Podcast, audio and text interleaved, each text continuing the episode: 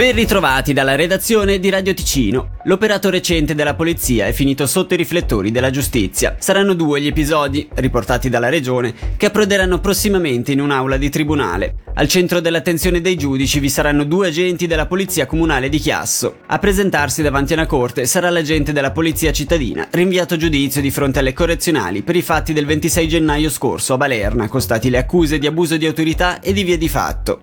Oltre a lui, il collega destinatario di un decreto d'accusa per l'operazione del quindici aprile scorso nella piazzola di un distributore di benzina a Chiasso, dibatterà del suo caso nel corso di un processo, questa volta su sua impugnazione.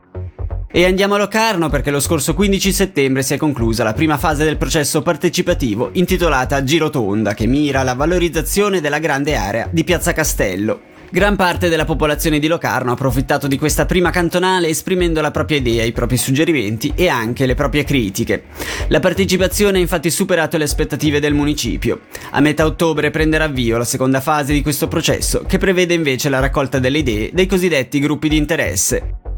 Restiamo a Locarno perché il municipio ha predisposto quale misura urgente la posa di una nuova isolazione per evitare che altra acqua possa penetrare nel palazzetto in caso di forti precipitazioni. Lo riporta il C D T. I lavori dovrebbero protrarsi per un periodo di due o tre settimane con un costo preventivato di poco inferiore ai trecentomila franchi.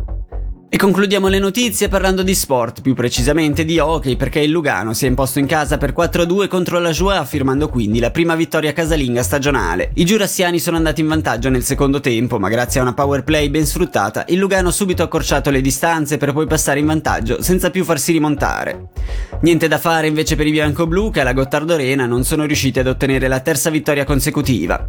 I leventinesi si sono dovuti infatti arrendere per due a tre contro il Friburgo. Sentiamo quindi l'attaccante biancoblu Diego Cosner.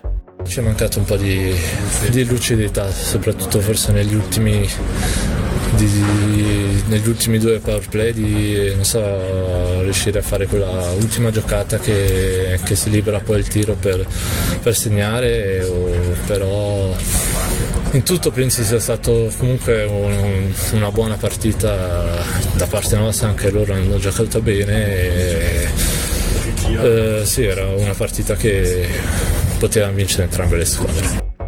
E siamo giunti alle previsioni del tempo. Oggi al sud sarà nuvoloso con qualche isolato rovescio soprattutto al mattino e poi di nuovo dalla serata.